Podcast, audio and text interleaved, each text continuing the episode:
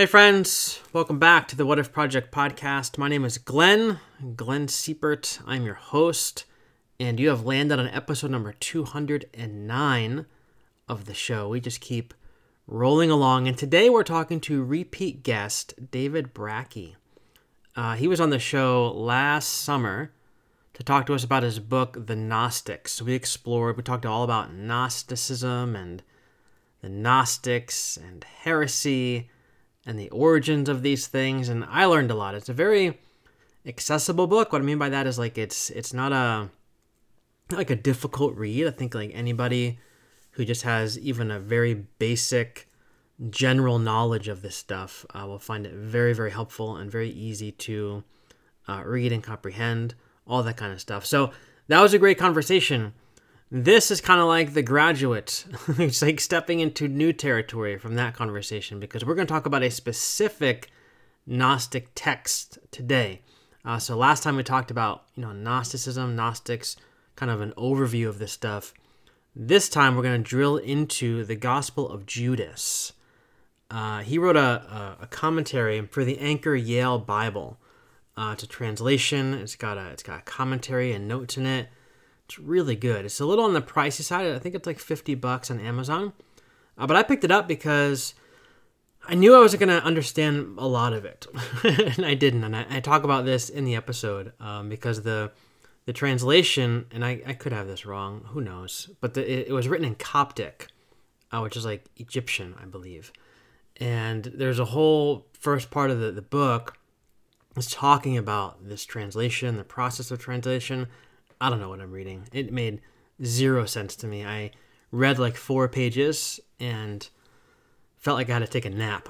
and then I, I skimmed over the rest and I got to the second part, which is where he actually translates the gospel so you can read it in English.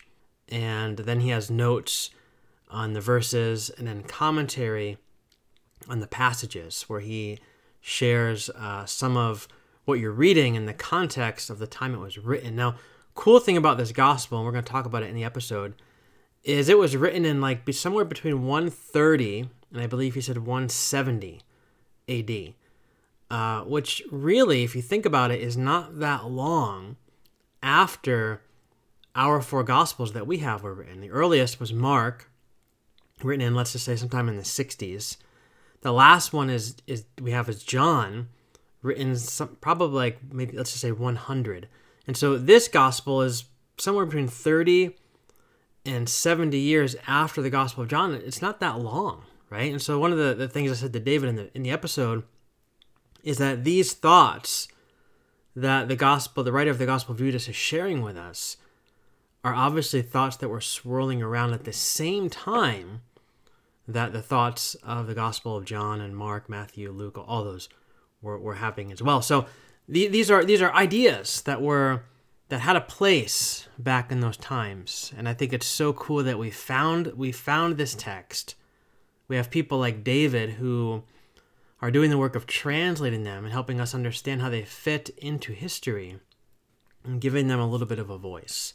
Uh, this text as david's going to talk about is a very negative text. It's not like something you would pick up and have quote devotions with if you did that back in your back in the day, your morning devotions, pick it up for something, pick up your Bible for something encouraging in the morning. This isn't really an encouraging book. It has Jesus laughing at the disciples, he calls them demons, all sorts of things. Uh, but I love it. I think it's so cool. And I really enjoyed this conversation with David. So pick up, uh, if this book, this book is, is, like I said, it's a lot. It's, it's a little bit heavy in terms of the price and also um, in terms of the uh, the content, but he talks at the end of the episode. Uh, he, he, talks a little bit about other books that are out there if you want a more accessible read about the Gospel of Judas. Uh, Elaine Pagels and Karen King have one out. Uh, Bart Ehrman. There's another one that's like a collection of different essays written by scholars. Uh, all those books you can find them like in your local bookstore. I went to the bookstore the other day, Books a Million, and they had like two books on the Gospel of Judas that were there, and I was like, oh, this place, this place gets it. this place here, down in the south, we live in the southern USA, and uh, the bookstore has the Gospel of Judas stuff in it. So, uh, anyway, the point is, you can go to Barnes and Noble. You can at least order it if they don't have it. Obviously, Amazon stuff like that. But he'll talk about it at the end of the at the end of the show. So I'll put his links in the show notes. along with the link to my book, uh, Rethinking Everything, uh, which is a kind of a uh, look at my spiritual journey from this world of black and white, fundamentalist, conservative uh, thinking into a great wide world of color. And so I talk a little bit about uh, the my story, and my journey in there. I don't know. My computer's doing something really weird. Why I keep like saying weird things? Uh, I don't know. Saying that my connection's lost to my mouse, but my mouse is moving. I don't know.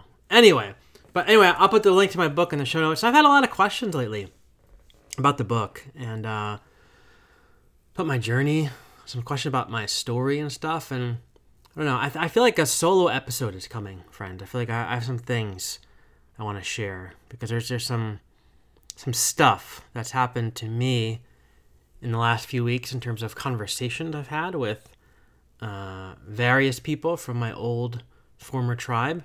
And a lot of those conversations uh, I've learned are conversations other people are having with former members of members of their former tribe as well. So I feel like there's a lot of people wrestling with very similar things, and uh, I think I want to talk about it. So maybe there'll be a solo episode coming up soon. I don't know if it's gonna be like a full episode or a bonus episode. I don't know, but I feel like I have some things to say, and maybe we'll just flip on the mic and talk about it. Uh, without Jordan, you guys heard Jordan the other day. We had a lot of fun together. Uh, she, that was a bonus episode. My daughter telling the story of Jesus. Uh, so if you haven't caught that, uh, go back like two or three, and it's there. It's only like eight minutes, uh, but she wanted to come on the show and talk talk to Daddy about the story of Jesus and share it with all of you. And uh, we're already planning our next joint episode, so look forward to that. Uh, you'll get to hear from her again. But she's such a little firecracker. she's so funny. She sits down here in the mic and she like owns the desk. You know, where's my highlighters? Where's my pens? Give me my paper. I need to draw while we talk to the people. You know, so uh, she's a piece of work. But anyway. So all that to say, my friends, uh, who knows what's coming down the road, but some some good things.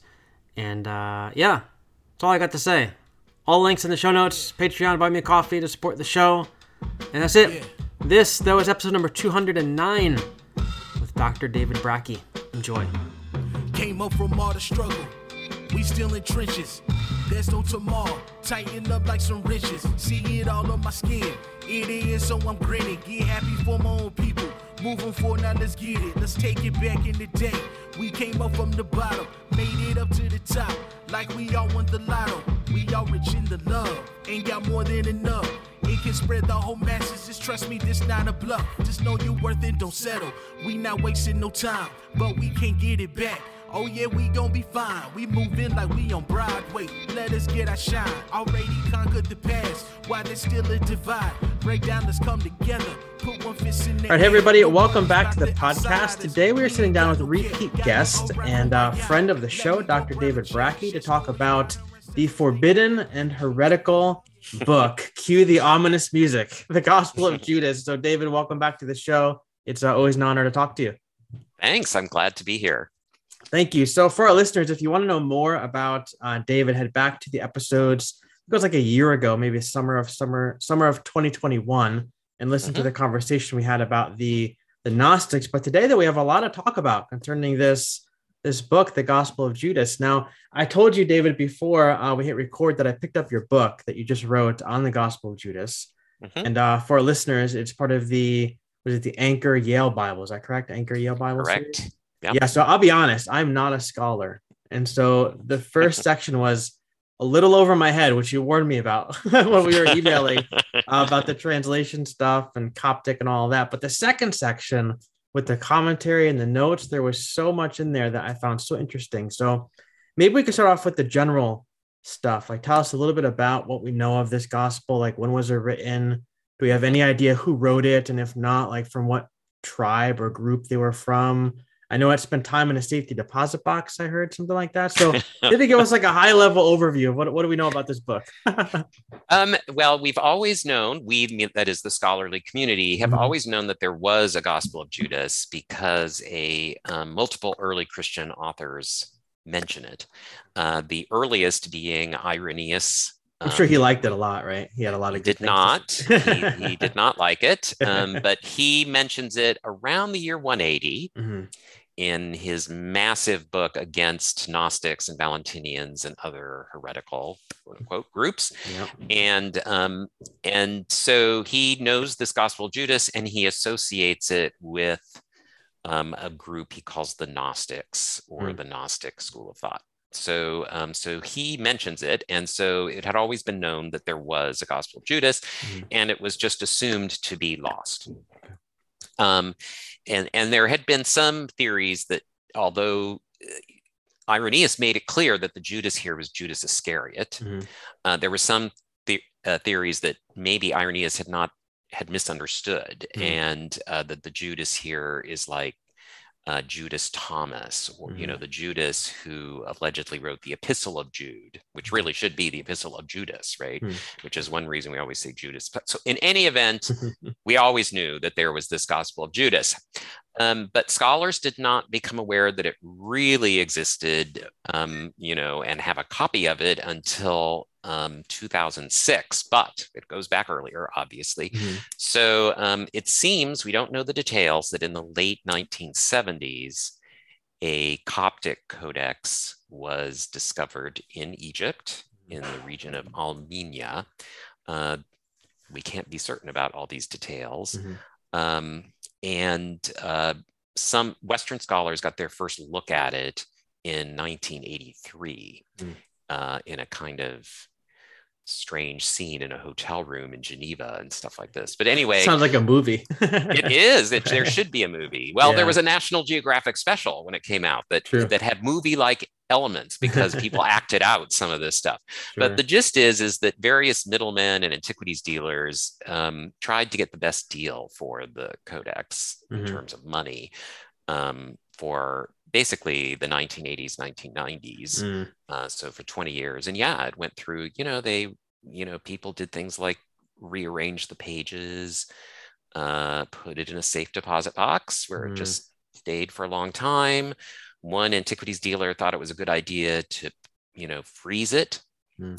uh, which of course was not a good idea because it's papyrus so it's organic material so um, you know so the the liquid that was in there you know uh, yeah uh, froze and then when it was thawed became liquid sure um, so anyway it was very ill treated but mm. the gist is that it is in coptic um, and the first question is of course is this the gospel of judas that irenaeus mentions in 180 mm-hmm. uh, which must have been in greek mm. because that was you know the language of christians at the time and uh, and most scholars have decided yes that mm-hmm. this is so um, there are dissents and if you want to hear about that we can talk about it but hmm. uh, the gist is is that if that's the case then it must have been written in greek sometime before you know by the 170s it had been mm-hmm. written mm-hmm. then the question is how early is it and i don't think it can be much earlier than the 130s i hmm. think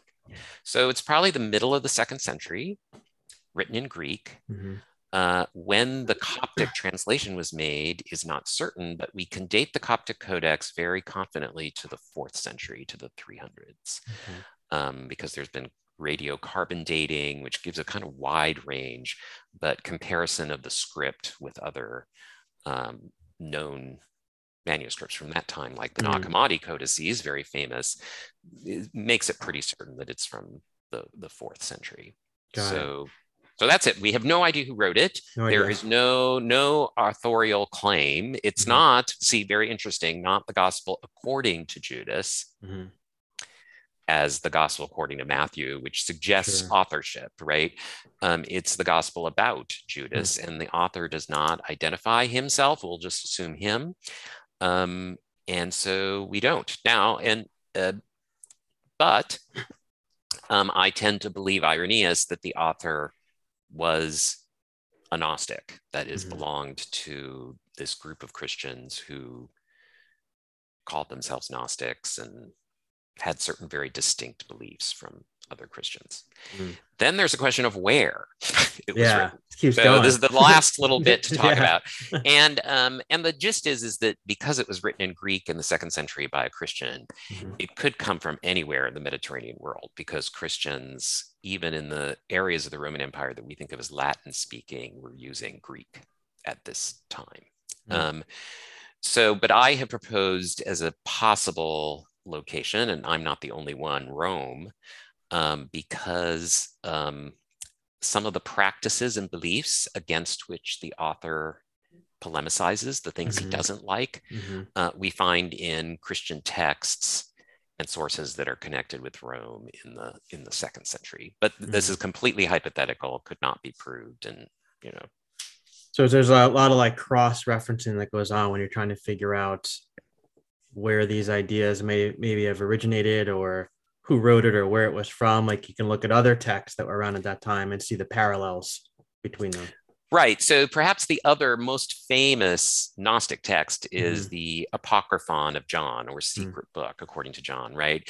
And a lot of scholars think, well, this probably comes from Alexandria because um, it has a lot of resonances with Philo, the great Jewish scholar who was mm. active in Alexandria in the first century, and other kinds of stuff that you see percolating in Alexandria. Sure. Again, no way to prove this, but that's the kind of argument that one makes. The Gospel of Judas, however, has none of those kinds of hmm. uh, philosophical connections. Yeah. So what I find so think about other things. Yeah, what I find so interesting is like you said it was your your date proposal for data is like the 130s. You said right or to the 170s. To the so 170s. Somewhere in there, somewhere right? no ballpark. earlier than the 130s, I don't think, because it seems to know the other gospels. Yeah, and I think that's so interesting because one of the things I was always told regarding these books is that well, they were written so long after all the other books, they couldn't possibly have any basis in early Christianity. But if it if it is 130s 140s 150s whatever that's not long after like the gospel of john was written like if you think about the grand scheme of things uh,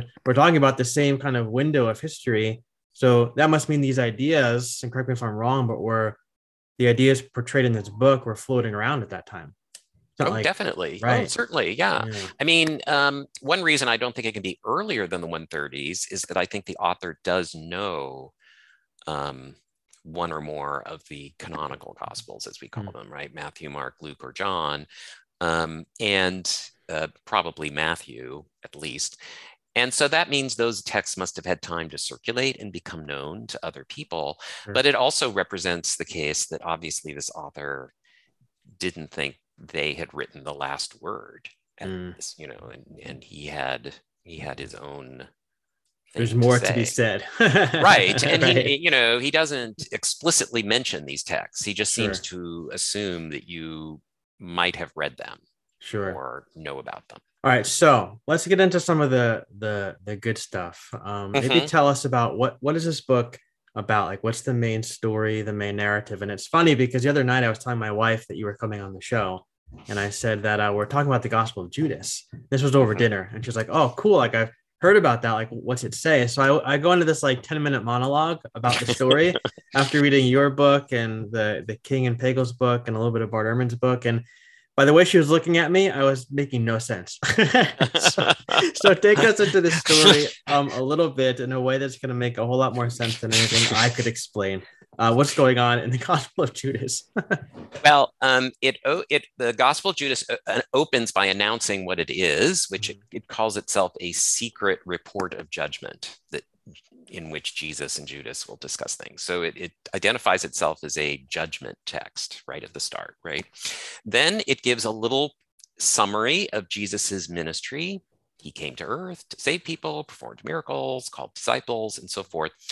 And then it kind of shifts into a which is all very familiar. Christian mm-hmm. readers would be like, Not yes, too crazy yet. Yeah. No, no, no, no. and then suddenly it kind of shifts into a different mode, into a kind of weird, different time space thing mm-hmm. in which Jesus has a series of conversations with um, all the disciples mm-hmm.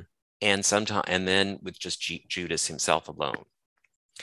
Um, and the conversations kind of unfold uh, over a certain, and I'll come back to the content of those sure. in a second. And sure. then at the end of these conversations, um, Jesus goes up in a cloud. Mm-hmm. Uh, but then the next thing we know, we're kind of back in the story world of the New Testament Gospels with Jesus in the upper room on mm-hmm. the night in which he is betrayed. Mm-hmm. And Judas is outside that room discussing Jesus with scribe, Jewish scribes, and he agrees to take money from them and hand Jesus over to them, and then it ends. Mm-hmm. So it it's an odd kind of it it it identifies itself as taking place in an eight day period, right up to the day before Jesus's death. Mm-hmm. So this would be right up to that night, right? Mm-hmm. And so that's when when it ends. Um, so the conversations are mostly with Jesus and Judas, and what they reveal primarily is why Judas needs to do what he has to do, which mm-hmm. is hand Jesus over, mm-hmm. and why people have misunderstood the meaning and significance of Jesus's death, mm. And why um, their practice of the Eucharist to commemorate that death is wrong, wrongly practiced. Mm-hmm. And so uh, the, the content of these conversations show how other Christians have gone wrong mm. and explain, if you want to put it this way, the real reason Judas had to do what he had to do. Mm. And um, yeah, so so there it is. That's that's the main that's the framework of it. Sure. And a lot of the content is is highly negative about other Christians and about the divine, semi divine, whatever you want to call them, beings that actually rule this cosmos as we know it. Wow. Okay. So now, I, now I have a whole list of questions. So where, okay. am, I, where, where am I going to start? Okay. So let me think. The book ends, right? We said that the book ends very abruptly, right? And I was surprised when I first read that because it just ends with, I think, Judas just handing over Jesus or saying that or agreeing to hand over Jesus, something like that, right? Yes. And so there's no rest, there's no crucifixion, there's obviously no resurrection, all that stuff is, is gone. Um, is there something, is there something in what the author left out that the author is trying to say to us? Because obviously there's a lot that you can say by the things you include, but it feels so obvious that there should be something more there, right? Because we're, we're so familiar with these other gospels. Like obviously could just hand over Jesus? The next thing is the big, the big thing is the the crucifixion and the resurrection. These are the and the you know you know the magnificent stones of Christianity that we all know about, but they're not there in this text. So is there something there you think that the author is trying to tell us by what he's leaving out? Um, well, I think what what the the leaving out of that mm-hmm. stuff indicates is that he thinks people already know what happened next. Okay. Um, so I think he assumes you know that from the other gospels. So he's mm-hmm. not saying the other gospels are completely wrong, right? Okay, yeah. He assumes that you know that that indeed, thanks to Judas, Jesus mm-hmm. was arrested, the crucifixion occurred, and uh, then the question becomes, you know, then we have to kind of speculate: uh, Did he believe in a resurrection? Mm-hmm. Uh, you know, we can talk about because this is that's a, what I was thinking. Yeah. Yes. You believe um, in it? you know, well, uh, we can just dive right into this. The, sure. the problem is, um, he, you know, Jesus talks about the salvation of humans mm-hmm. quite a bit in this, and it's clear that the the what need humans need to be saved from is indeed their mortality. Mm. Uh, that is what what has led to our unhappiness in this world is the fact that we were made by these rebellious lower divinities who constrain us through our mortality. Mm. They, they limit our lifespan and time controls us, right? Mm. Our hmm. time is ticking away, if you want to put it that way. um, so then, you know, when Jesus talks, and it's always very elusively and briefly about salvation, he seems to assume that human beings, all of us, um, have kind of three components to us a body, mm-hmm. which will die, mm-hmm. um, a soul, which is the center of your personality. It's what makes you you, right? And then a spirit, which is given to you by God, which is what makes you alive. Mm. And it's clear he describes death as when the spirit leaves the body. Mm. And he seems to assume that people who are not saved when that happens, both their souls and their bodies die. The people who are saved, their bodies die, but their soul goes up to the higher realm of true divinity. Mm. There is no mention at any time of a resurrection for us, for normal humans, of our bodies in the future or any kind of notion of resurrection. It seems to believe the soul of the saved people when your body dies and this divine spirit has gone away so that you know your soul goes up and that's mm-hmm. it you know there's no resurrection so the question becomes did he think for example that the jesus you know what happened to jesus um, and this is obscure because the author when jesus talks about the crucifixion he says the the person who dies and suffers is jesus says the human being who bears me mm. So eh, the divine Jesus is clearly separate from the human Jesus right. in some sort of, you know, in terms of, you know, nature or something mm-hmm. of that mm-hmm. kind. So did the author believe that, you know, after and, and Jesus is quite clear that the resurrect the crucifixion will not harm him. That is mm-hmm. the divine Jesus who speaks in this text. Mm-hmm. Uh, it will only divine, kill the human being who bears Jesus. So then the question becomes Did the author believe that the human being who bare Jesus was resurrected? Mm-hmm. We do not know. Mm-hmm. we can only um, guess. yes, we can only guess. And, um, you know, I, I think it's possible he does. Mm-hmm. Um, you know, um, you know, Irenaeus says that there are uh, Gnostics who have a very similar view that they're divine being who's in a human being and only the mm-hmm. human being dies on the cross, but who also believe that that human being was raised up as a kind of sign that the presence in Jesus was divine. It make it indicates this was more than just an ordinary human being. Sure. So it's possible this guy believes this. We we just we don't know. It sure. but it doesn't seem as though he he considers a resurrection for us as part of our future. Mm, okay. So you talk about you talked about how for the writer the people who are saved right their souls and their their spirits i believe you said uh, continue to to live. But the the body and this the spirit or the body and the soul of the person who's not saved it just goes away. So what is salvation then for this writer? Because you mentioned earlier that they're kind of pushing up against kind of maybe what was going to become that orthodox belief of jesus's death for um, you know like as a sacrifice for the the sins of all people whatever. So if there's still the talk of salvation here and there's people who gain salvation and their souls continue to live what does salvation look like for this writer in your estimation? Um, well, I think these um, people, how the question is, how do you be? So the salvation consists in your soul continuing to exist after yeah. your death. That's yeah. what you want to have happen. Mm-hmm. How do you get to have that happen? Mm-hmm. Um, there seem to be two things that that Jesus does that makes this possible. One is, of course, reveal to you all this information, mm-hmm.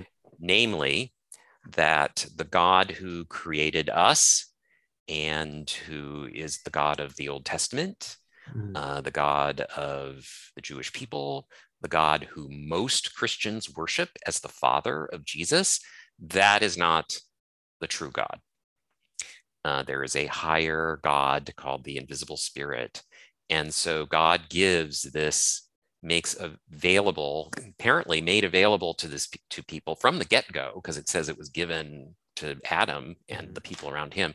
The gnosis, the word is used, mm-hmm. gives people the gnosis, the knowledge of this. So the first thing to be saved is you need to have this knowledge. You need, mm-hmm. you need to know and recognize and stop, therefore, worshiping the God of the Old Testament, the God who created humans. The lower God. Right? The lower God, right. exactly. so you need to have that information and stop doing that. Mm-hmm. Okay, so that's one thing that has to happen. And then the second thing that has to happen is these lower gods need to be like destroyed and gotten rid of. Mm. And that seems to be what the death of Jesus accomplishes. Hmm. That is, um, that is, the death of Jesus is called a sacrifice but this author doesn't think sacrifice is such a great thing mm-hmm. because it's what this lower God demands, right? Mm. He demands sacrifice. But when Jesus, the human being who bears Jesus, is sacrificed, and he calls it a sacrifice, he says to Judas, You will sacrifice the human being who bears me. this seems to be kind of like uh, uh, the gift that destroys the recipient or something like this that is this the sacrifice is made to the to the lower god of the human being who bears jesus but this sacrifice results eventually in his destruction and the overthrow of him and all his rulers right mm-hmm. now this i should point out is is a common theme already in the new testament mm. right the idea that jesus's death and resurrection are a kind of victory over sin and death that destroys them mm-hmm. is something you find in paul for example i mean yeah. you find that idea much more in paul than the idea of atonement right the idea that jesus is sacrificed for sin you find mm-hmm. that very briefly in Romans chapter 3. But otherwise, it's Jesus's death and resurrection are victory over death. Mm. And um, and that seems to be and the defeat of the ruler of this world, which Paul calls, I assume, Satan, right? Mm-hmm. So anyway, um, so that's how it seems to work. You need to know this information, mm-hmm. which gnosis, and you need Jesus to come and be sacrificed and in that way overcome these rulers that you know lorded over us so then the the the, the looking at the story then of judas are all familiar with the idea that you know judas um, betrayed jesus for these 30 pieces of silver and some say it's because he wanted the money some say it's mm-hmm. because mm-hmm. he was bored of jesus and was you know this wasn't what the messiah is supposed to do whatever the case may be but the story of judas the gospel of judas takes a little bit of a different twist obviously because it's almost like Jesus and Judas, and correct me if I'm wrong, but having this like backroom conversation saying this is the way it needs to go down. And so Judas hands over Jesus. Now I'm assuming because of what you just spoke of that because that death had to happen in order to overthrow this lower God.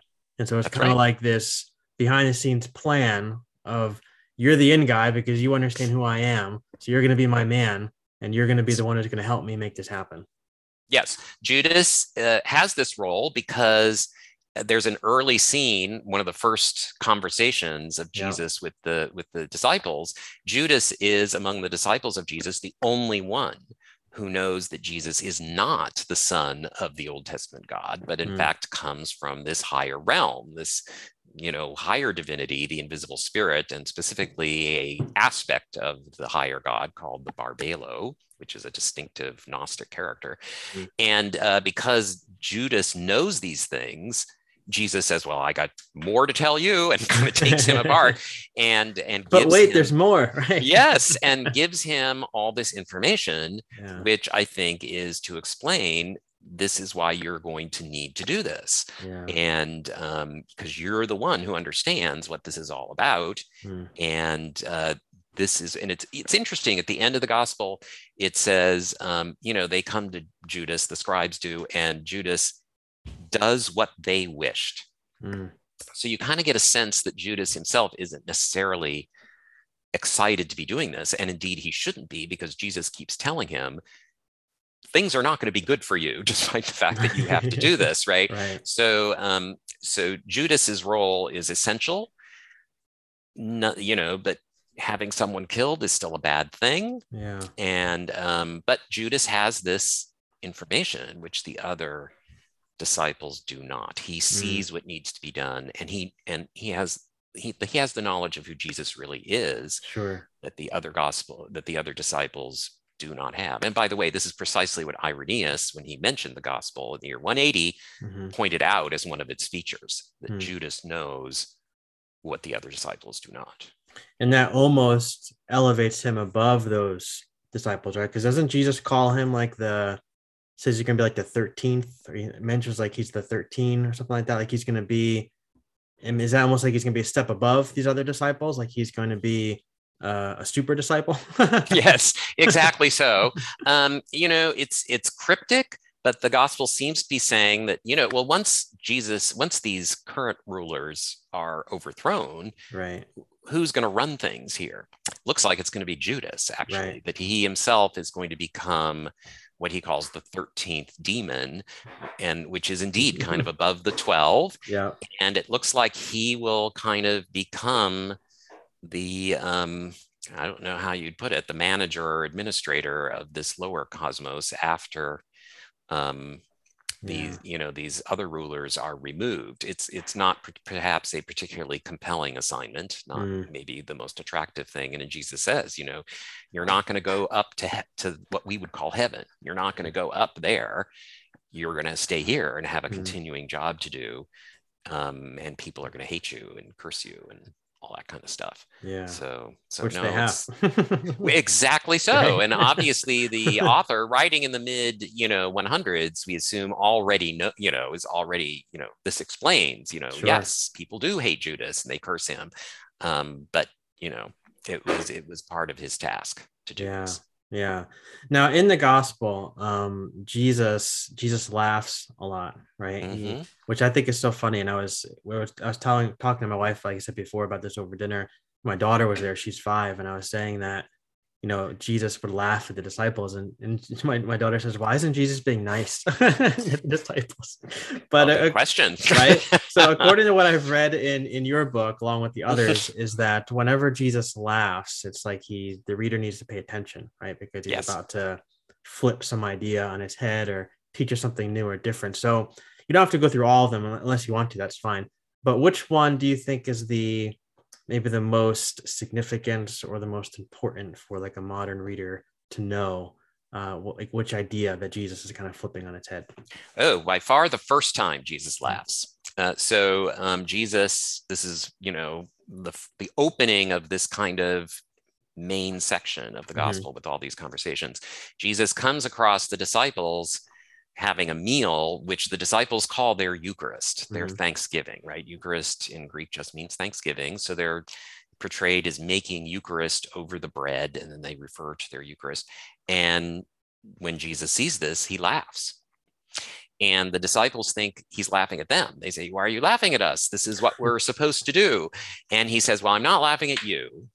I'm I'm laughing because by this ritual, your God is blessed or mm. praised mm. or whatever. And so what he's laughing at is the ritual and the idea of this God being blessed and praised mm. in this ritual. And it's it is indeed a kind of mocking derisive laughter, I would say. Um, you know, the, the, idea of God laughing at his enemies is found in the Psalm, Psalm mm-hmm. 2, where God mm-hmm. laughs at, you know, laughs them to scorn. You know, right. if, you, if you ever listen to the Messiah by Handel, that's one of the earliest, you know, yeah. little uh, songs that the that I think the bass sen- sings. But in any event, um, Jesus, you know, that I mean, that's really to laugh at the central ritual that most Christians perform, the yeah. Eucharist, is pretty intense. And that's the moment where, you know, and the disciples in response say, What do you mean, our God? Uh, you know, you're the son of our God. Mm. And that's when Jesus is like, Oh, you don't know. You don't know. we have so much so, to talk about. yes, exactly. And that's when he kind of gives this challenge. And Judas is the one who steps up and says, I know you actually come from the Barbelo, right? Mm. And um, so the gist is, is that this is the moment if you're a, you know, Christian who's not a part of the group of this guy, yeah. you know, the author of this thing, that you go, oh my goodness, because he's saying the ritual you do is misguided and it's offered to a God who is not, in fact, uh, the father of Jesus. And this yeah. is wrong. Yeah. And you've done this because you think this is what Jesus's death should lead to. That is, mm-hmm. you know, this this meal, this Jesus's body and blood, but you know, no, the whole thing is wrong. You've misunderstood. Hmm. The God you worship is not the real God, and so forth. Yeah, I'm thinking nothing about... that follows is at all as shocking as that. I mean, sure. it's all the rest of it is all kind of filling out uh, that kind of central insight. The major shock factors there in the beginning, right? Yes from yeah. that point on people should be you know pe- people who are not part of the author's group right and, yeah. and so for whom these ideas are new and different would have been shocked by this and yeah. indeed the whole tenor of the gospel is stop doing this mm. yeah so i was going to ask like what would be like what would the writer of judas like what would what would jesus in this book be telling us to do with communion, if that's what most people call it. It was just just scrap it all together. Like it's just I, it's it's meaningless. It's this is not this is you're performing this for the lower God. You're not performing this for for me who came from the higher God. Yeah, again, this is this is where we kind of run into the problem that this is a completely negative text in yeah. the sense that it is mostly why other people are wrong, right? right. um, so, did does this mean that that this author's group had no common meal that they shared as yeah. a um, as a common experience? Mm-hmm. Possibly, they didn't. On the other hand, possibly they did. They just didn't celebrate it as a sacrifice to the God of Israel and uh, a commemoration of Jesus's death, in which the bread and wine are his body and blood. Mm. I mean, they may have just because Christians, of course, also had you know main you know non-gnostic christians also sure. had this thing called the agape meal mm. right where they all got together and and shared a meal and especially people who didn't um, eat well all the time were able mm. to do so and um, for a while you would do the agape meal and the eucharist at the same event mm-hmm. that seems to be happening when paul's writing you know mm-hmm. he says you're getting together for dinner and then you're doing this um, eucharist thing mm-hmm. um, but at some point these become separate mm. rituals and uh, christians we know did continue to celebrate an agape meal that was not the Eucharist, and the mm. Eucharist became more a symbolic eating, right? You just okay. eat bread and wine. You don't right. have a whole, you know, meal. Whole meal, yeah. Uh, yeah. So it's possible they did that, but um, you know, this this is one of the things people might say. Oh, they have no meal at all because they're against Eucharist. But the, see, this is the problem. It's a, it's this is a text that's criticizing other people, but we don't really know what his positive sure message would be. I mean, it's it's definitely stop doing the Eucharist but whether that means we don't have another right. We only have one side of the coin. We have the negative side of the exactly. We only have the negative side. And yeah. um, you know so this and it, that's what the author tells us at the beginning. He says yeah. this is a judgment the report of judgment. Mm-hmm.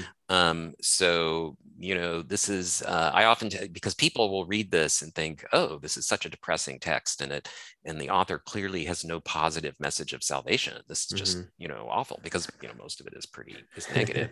and i say well you know he, we don't have that mm-hmm. positive mm-hmm. message text right this would be like you know most kids unfortunately today if they know anything about like jonathan edwards the great christian theologian greatest one this country ever produced. It's from Sinners in the Hands of an Angry God, a horrible, you know, fire and brimstone sermon. But he wrote a lot of other really nice things. Right. You know? So, uh, you know, where he's very positive about Jesus and love and nature and how wonderful it is. And so we just don't know what else this guy might have might have said. That sure. Now, would he be? Do you think he would be also coming against like the idea of celebrating like martyrdom? Because I think that like if you think if he's coming against this idea that you know God demands bloodshed and sacrifice things like that, there's also like I remember from reading like in seminary and stuff, like a lot of the um like church fathers are very almost like celebratory about martyrdom, like it's the you know the highest calling that one could have to you know lose your life for your faith and to sacrifice yourself and like that. Like is there a sense where this writer is also coming against that as well because i'm assuming that kind of language correct me if i'm wrong was mm-hmm. around mm-hmm. in the day that this was perhaps written yes and, and, this actually is one of the big scholarly controversies mm-hmm. actually about the gospel of judas because the big after this initial scene where um, jesus finds the the disciples having a meal that they call their Eucharist and he laughs at it and so forth and so on. Later, the disciples have what we can only call a nightmare, where they um, oddly they all have this, this nightmare um, in which they are priests sacrificing animals, right? And um, you know, and it's just they're sacrificing so many animals that this altar is just like in flames, you know, mm. and it's just amazing and uh, jesus says you know this this is what's happening you guys are these priests and you're the animals you're sacrificing are actually your followers and you're leading them to their doom and all this stuff so uh, what is this horrible sacrificial mm. thing right and uh, some have argued that the primary reference of that scene is indeed martyrdom mm. um, uh, for a variety of reasons, I don't think it's the primary reference of the scene. I think the Eucharist is, in fact, mm-hmm. the primary reference of the scene. But yes, uh, uh, ancient Christians at this time also uh, spoke of martyrs as sacrificial victims and used the, the imagery of the Eucharist in association with them. Uh, Ignatius of Antioch is the most famous source for this kind of thing. Mm-hmm. So, to the extent that other Christians valued martyrdom as a sacrifice that imitates Jesus's death and is a pleasing sacrifice to the God of Israel, which is what other Christians tended to think, he would clearly be against it because he I mean, he doesn't like the God of Israel. He doesn't like sacrifice. He doesn't like any of this stuff. Right. Now, whether this means this author, um, you know, for examples, it believes that, let's say you are arrested for being a Christian, mm-hmm. uh, which he thinks of himself as. He mm-hmm. thinks he's a Christian, right? He doesn't use that word, but mm-hmm. you know, this is what he thinks of himself. And let's say he was arrested for this. Would he say, "Oh, you should just lie and deny Christ and not suffer martyrdom"? that I don't know, and uh, I'm not willing to go down that route and say sure. that he, for example, says you should you should not be martyred if mm. that comes to you. Mm. Uh, that is, you should you know give up your faith if you're arrested I'm, right. I'm, not sure he would believe that but i certainly think agree that if you say, oh, martyrdom's great because it's a sacrifice, an imitation of Jesus's death to the God of Israel, he would say, no, no, no, that, that is, no, yeah, no, that's all wrong, right? right, right. Um, yeah, so uh, part of the issue right now in early Christian studies is um, is how much of a big deal martyrdom was in this period, mm. and um, but it, it certainly existed, and it, it you know whether this author what what his attitude was if you're arrested what should you do? I have no idea yeah i just had uh john dominic crossan just came on the show not that long ago and he was talking about his new book uh render mm-hmm. to caesar and we're talking about revelation and he talks about how in his estimation the writer of revelation is really kind of um, blowing up the story so to speak and making martyrdom out to be perhaps a bigger thing than it oh, might oh, yeah. have actually been um, in that day. And I, we've all been led to believe, and I have, as from certainly in school and everything like that, that you know Christians were just being murdered left and right and crucified left and right, you know, all the time. And he says that might not possibly, possibly might not be the case. no, I mean, you know, the, the, important thing to say is that martyrdom was real and sure. people did die. I yes. mean, you know, Justin Martyr was a yeah. martyr yeah, yeah. who lived at this time. And Ignatius of Antioch presumably did get killed and all mm-hmm. that kind of stuff. So martyrdom was was happening. It was a thing. Yeah. It was a thing, right? Uh, the the thing was is it wasn't empire wide mm-hmm. and it wasn't consistent until the year 250. Mm. So um, before the year 250, it was always local, you know, and your local officials had to care. You know, people could say, "Oh, we have a Christian down the street, and that's probably why we have bad you know flooding happening mm. whatever you know right. they're offending the gods you know right. and so forth the local governor or whatever may have been like oh please don't bother me with this the reason we have flooding is we have bad sewage pipes sure. or something you know i mean he right. so you know he would have had to care mm-hmm. and um and it uh, you know a lot of them didn't and so it, the fact is is that yeah it was not and texts that are about the problem of everyone hates us mm-hmm. are of course going to make this a big deal right, right? as revelation does and stuff yeah. right so but um, certainly martyrdom did occur it, it, was not constant christians didn't necessarily live in constant fear mm. um, uh, you know everything changes in the year 250 when the mm. emperor decius does in fact have an empire-wide policy that everyone must sacrifice. It's a bit of a monster. and then, oh yeah, then yeah. it's bad. It's bad news for yeah. Christians, and uh, and you know, in the so-called Great Persecution that happens in the early 300s is equally horrific. Mm. So, but no, in the second century, and when the Book of Revelation was written, it was a local thing. That doesn't minimize how awful it was sure. for the people who got caught in it. Sure. But um, but yeah, it's not like it was a constant. It's a bit danger. more perspective. That's right. That's yeah. right. So, last question for you. Um, a lot uh-huh. of people who are listening to the show uh, are not scholars. So maybe some of them are, right. most of them aren't. Uh, most of us are, you know, deconstructing out of this uh, evangelical world. We're trying to piece back our faith. We don't want to let it go. We're just trying to piece back ways that make sense to us. So let's get practical with this book. Like the Gospel of Judas, obviously, like you said, has kind of a negative rap, right? It's not like the Gospel of Mary or the Gospel of Thomas, these extra biblical books where people might be like, oh, I can glean something from this to, you know, it's a little bit of an uplifting message. But I feel like even so, like I feel like this book can still be useful for people who are leaving evangelicalism. They're really pushing back on that, uh, you know, sense of orthodoxy in today's world. Mm-hmm. And so I guess my question is like, how can this book help inform someone's faith today who's in that kind of uh, place where they're deconstructing, reconstructing. Because obviously the writer wrote this for a reason. It was important to him to write this thing down. Uh. So, so why and what might the writer want us to take away today in a more modern age? Again, uh, well, more that's speculation. A great question because, yeah. well, you know, I'll I'll be honest, and I say this at the preface of my book. I I find really pretty much nothing of spiritual nourishment really in this book it's it's very negative right yeah. and it's mostly polemical however um, the the heart of the question of this book is who is the God that you really worship? Yeah. And what sacrifice do you make in your worship of that God? Mm and um, you know and that's what's upsetting the author these people and he he feels as though the leaders of these other christian communities whom we would call the orthodox right mm-hmm. are sacrificing the souls and lives of their followers because they're leading them astray okay mm-hmm.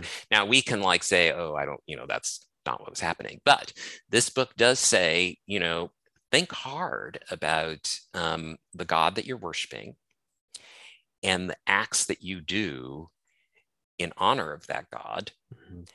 and who or what you may be sacrificing in that yeah. activity. Mm-hmm. And, uh, you know, and I would encourage people who, who want to think deeply about these things to say, you know, eh, you know, you can say, I worship this God. but uh, but one's lifestyle, the things one chooses to do, the kinds of um, activities one engages in, and so forth, may suggest that you actually worship other something else mm. and i think that's that's kind of the heart uh, for me at least what this gospel raises is the question of you know what god do you really worship in your life mm. and what kind of sacrifices are you asking of others mm. really um, to in your service to this god it's really good and i guess we we see that most evident like you said in that beginning piece where the disciples are having the Eucharist and they're saying, no, we're we're doing this for God. And Jesus, right? You're not doing it for God. no, you're, you know, and um, you know, and this gospel has an acute sense of sin, right? It, yeah. it condemns people for doing bad things, you know, mm-hmm. committing murder, adultery, all that kind of stuff, yeah. you know, uh, kinds of things. And uh, what it wants to say is, um, you know, look at your own behavior, what yeah. you're doing. This will reveal what your true worship really is. Yeah. And um, and I think to the extent that it makes us all a little bit self-reflective about, you know, about our own worship lives and our practical lives and our mm-hmm. ethics and and what that means and especially the notion of sacrifice and mm. you know people say you know we should sacrifice for god and i'm like well what you know there's one thing to call upon oneself to make sacrifices sure. for God and for others, but uh, we often unintentionally or deliberately ask other people to sacrifice right. things, and we should think about what we're doing when we do that. That's right. Well, that is that gives us a lot to chew on, my friend. Yes. So uh, thank you. But we're just about out of time. But this has been really good and really informative, and I can't thank you enough for taking time to talk to us. It, it's totally fun. I'm so glad you asked me back. Thank you. And real quick, uh, what resources would you recommend for people who want to learn more about this gospel? I mean, I know I mentioned the Pagels and King's book. Mm-hmm. Um, I think er- Ehrman's book and your book is a little bit more of the of the scholarly one, but right. which ones yeah. can we throw in there that people can maybe head to Amazon and pick up? No, so yeah, exactly. So those were those are good books that you mentioned, Pagels mm-hmm. and King and Ehrman. The only kind of downside to them is that they were written before what happened in 2010. Mm-hmm. They started to surface in 2009. Is that new fragments of the Gospel of Judas were discovered gotcha. that those authors did not have access to mm. in when they wrote those books. So you if you're reading any, yeah, yes, exactly. so anything you read about the Gospel of Judas if it's written before really 2011, because the fragments were published in 2010, so it took some pipe for people to become aware of them and use them Sure. in there. And then, of course, there's always delays in publication. Um, these people didn't know about those fragments, and sometimes their conclusions and the things they say and the things they worry about Mhm. uh, have been resolved. Ah, because of these other. Uh, you know, like there's a big debate in the early literature about who enters the cloud at the end, Jesus or Judas. Hmm. And it kind of looked like it could be Judas at the end, but a new fragment showed up. It's Jesus that goes into the cloud. So, you know, so there's a lot of that kind of stuff. So, what I would recommend is uh, two resources that are post the new fragments that would be helpful. There are two ways to contextualize the Gospel of Judas. That is to see how does it fit in the world of early Christianity. Mhm. One is to read it with other Gospels. Mhm. And for that, I would recommend a book by Bart Ehrman and Zlatko Pleše called The Other Gospels Mhm. accounts of Jesus from outside the New Testament. A nice paperback edition. You probably have it. There it is. There it is. Yes. And so it has a nice translation of Judas with an introduction, and you can read it next to other early gospels of the time, and you can kind of see how it too is a variation on the basic narrative. And Sure. they had the other thing. The other you've also already held up, which is the Gnostic scriptures. There it is. Um, yeah, so that's a little self plug, but it too, it's now, it puts it next to other Gnostic texts. yes. So there, you know, although we can't be sure that the author of the Gospel of Judas would agree with, you know, these other Gnostics, they don't Mhm. probably didn't agree about everything.